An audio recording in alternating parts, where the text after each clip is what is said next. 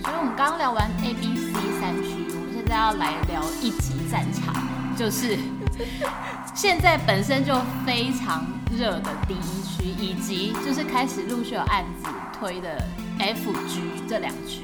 对，有一个建商呃主推不二价，对，那个就是区区的新豪一川，这个我们都知道。你们都有去看吗？他们还要找律师、欸有有，有，有当初那个记者会，我们我我也有去。你们有，我没有邀请你们去。有有有，我有邀请我啦，当初怕我没去啦。哇，对，有有邀请我。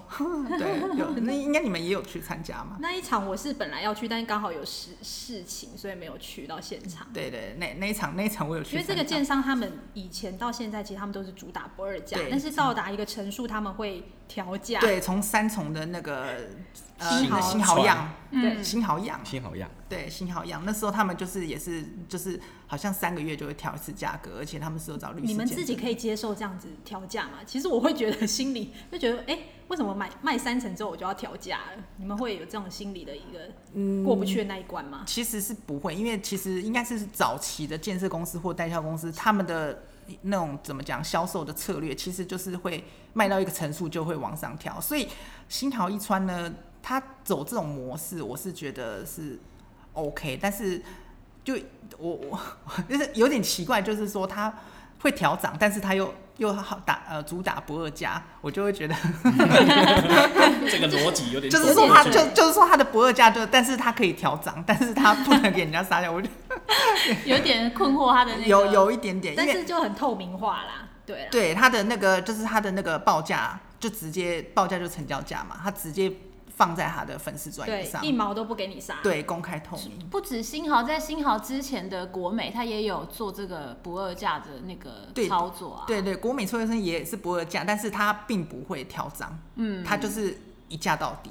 而且，但是他也没有说透明到，就是说他会把价格放到粉丝。对，他是没有到那么多，因为国美翠亨村开盘的那一天，我有在现场，哦，真的，啊，真的是超热闹，哦，真的是用抢的。对，第一我记得好像开有亲戚买，开案第一天，他的二十七、二十八坪就是全部卖光。对，因为是先开卖一栋 A 栋的。我就是有陪人家去抢那个，好后悔我没有去买。国美十中，呃，他那个算高楼层四字头。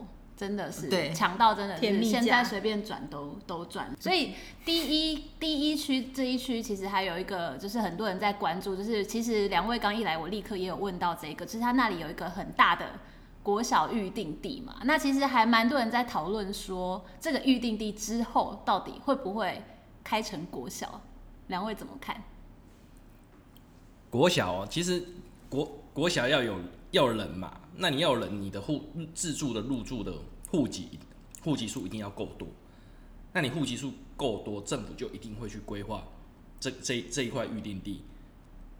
但是你要反过来想，就是我当我的人口全部集中在江翠北侧的时候，我要把这些小朋友送到诶江翠国小，或者是哎区域的什么新埔啦、文德那些地方，这个这个路路程是不是太远？而且这个是会造成。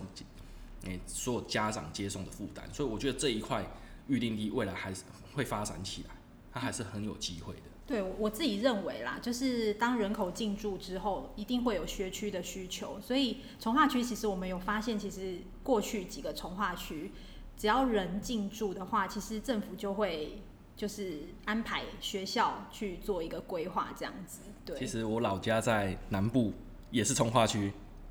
那入住大概三年就有国小，嗯，发展起来就对，然后大概六年到七年的时候，国中就长出来了，嗯，对，所以其实这个是你人口数达到一定的有需求的话，政府还是会主力去推这个，嗯，因为之前很多人担心是因为怕说少子化，那会不会学校开不成，然后最后变社宅还是什么的一些其他的规划，那可能就。会跟本来预期的不太一样，但是看起来，我觉得以现在第一区的入住的状态，其实感觉人口的增加应该是还蛮有机会达成那个门槛，对不对？对，而且现在呢，就是说江翠北侧第一区的一个社区里面的一楼，它有规划就是公托的幼儿所。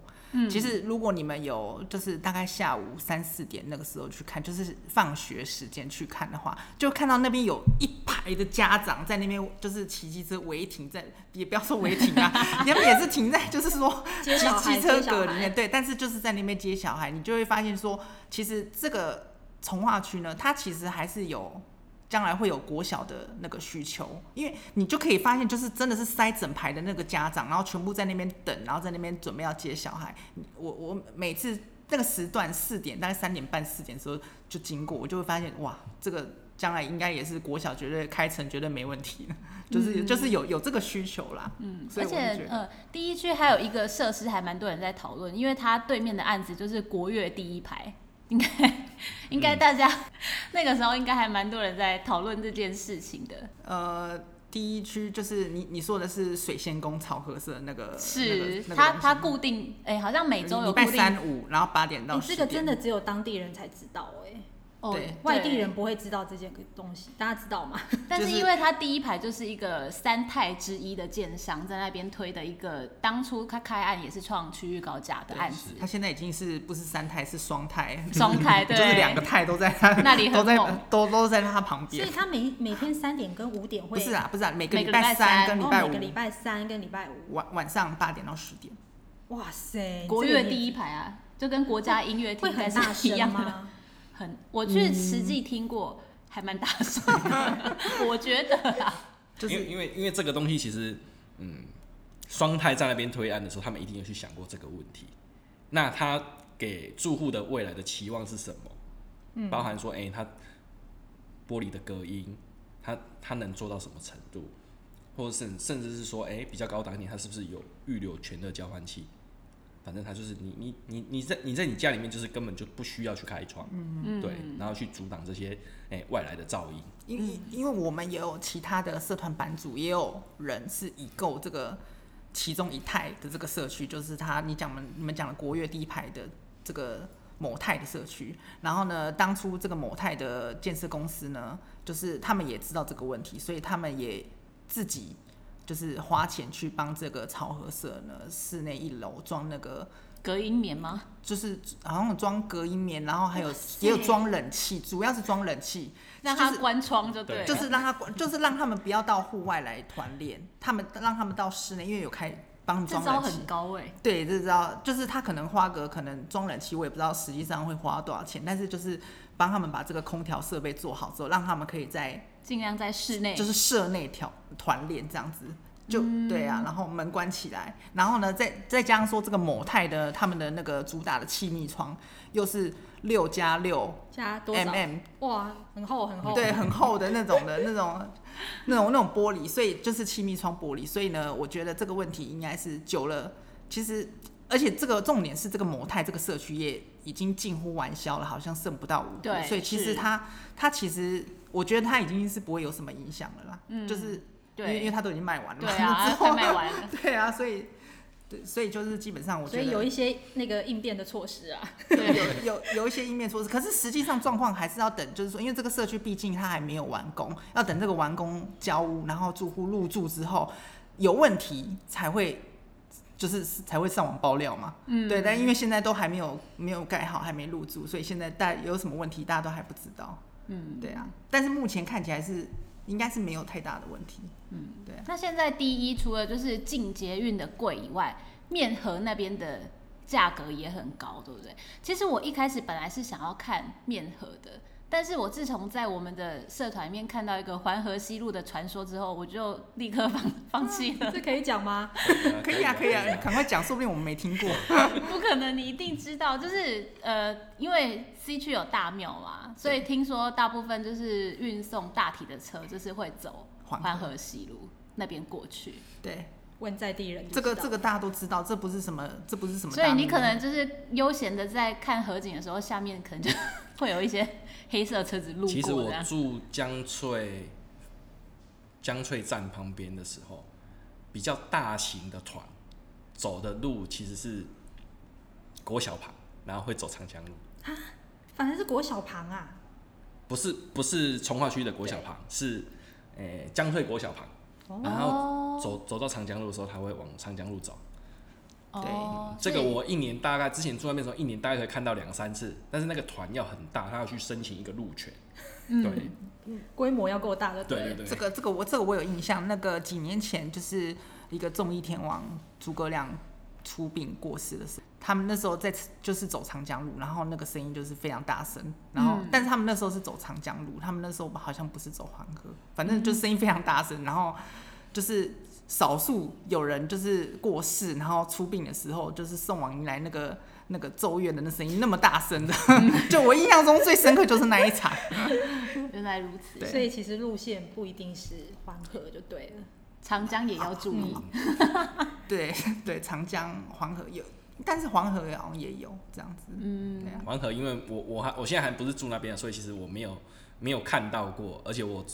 每个礼拜都会去那边，嗯，大概逛一逛，也没有看过啦。目前呢，而且而且现在的黄河第一排，其实它还没有设任何社区的完工，也没有任何人入住，所以所以目前这个问题还没有很明显的被反映出来。但是，所以如果以后等河岸第一排都社区完工之后，可能也许就会有人上网去讲讨论这个问题。但是目前是比较对讨论这个问题就比较少。嗯，对对对。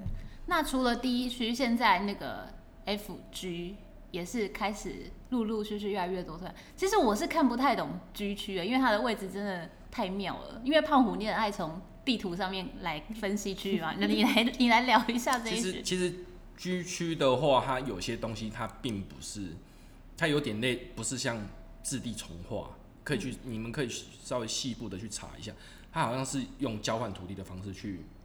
换换来这这这这个区块的重划，嗯，对，所以其实 G 区我本身，嗯，有去看看过新豪一川的街 街景图，有没有骑摩托车过去？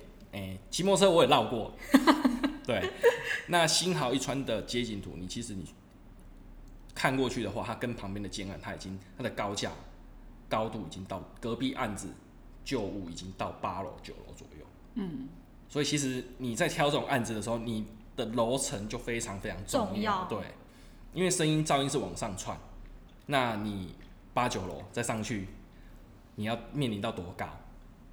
所以这个这个是可以让大家去去看房子的一些小诀窍。嗯，胖虎今天推荐了两个非常好用的东西给大家，一个就是 Google Map 的那个环环街景模式，然后一个就是 Odobai，Odobai，建议大家骑 Odobai，然后去。各个街景去看一下，嗯，对。那今天最后也要问两位一个问题，就是呃，江翠北这边啊，从第一个案子到现在，房价真的已经可以说是三级跳。那你们觉得它还有往上的空间吗？沉默，沉默，而且互推，互相照对。我觉得应该是说板桥人他们能够接受这个价格吗？就像我住永和，我现在看永和那个开价要七字头，我是没有办法接受的，我会觉得好贵哦。嗯，当地人可以接受这个价格，已经到六字头了吗？应该是说，嗯，毕竟如果我自己的话，我是会没办法接受。但是呢，我没办法接受，不代表别人没办法接受。我相信还是会有一些，就是甚至是台北市的换屋族，他可能换来新北市，但是他又不想去其他其他区域，他可能就觉得板桥不错。那他觉得可能台北市可能八字头九字头。或者是破百字头，然后他来板桥，他可能觉得，也许像你们讲的，只要七字头，可是对他们来讲，他们觉得，哎、反而觉得不贵，他们觉得他们可以接受，而且又有第一排的水岸景观，所以也许对那些人来讲，他们是可以接受的。但是对板桥在地人的话，可能对新板特区的换屋主，也许他们可以接受，但是如果对一般本来就是住旧市区，然后就是中古屋的居民来讲，应该能接受的人，应该会比较一半一半啊。嗯，对啊，但是应该不是多数人都可以接受，因为到七字头的话，其实真的是已经不是市井小民可以负担的数字。对，因为我会联想到之前那个新新庄副都心，他曾经也站到六字头，但他也一路有下滑，下滑，所以我也会说，也会想说，哎，这个从化区它不会会这样子，因为它这几年真的涨太多了。对，它从第一案到现在，我们之前我们自己有算过，就是说它在这个从化区，你看它从化区小小的，它已经推超过五十个案子了。那我问胖虎，如果你今天没有预算限制，你会想要买哪个案子？我会买国泰鹏，还是觉得很可惜没有买到哈？不是没有买到，因为他当初推案的小平数，因为我的需求就是三十平上下，然后他的小平数全部在九楼以下，嗯，我自己又不要中低楼层。嗯，我一定要高楼层，因为我我自己买的就是十八楼。嗯，对，虽然说它不是面，它是面试，但是起码我有越过隔壁建案的屋突。嗯，对。可是它小平数是九楼以下，这样子你可以接受吗？不行啊，因为我，因、哦、因为大楼跟大楼的栋距，栋距，然后还有面向的话，这个在预售屋你其实会看不到很多东西，那很容易有风水瑕疵，所以这个其实。在看屋的时候，还是要一点小技巧，能够避开就是要避开。嗯，好的，那今天也非常谢谢两位来上我们的 Podcast 节目，okay, 好开心哦。好，好，那我们期待下一集再见喽，拜拜。拜拜。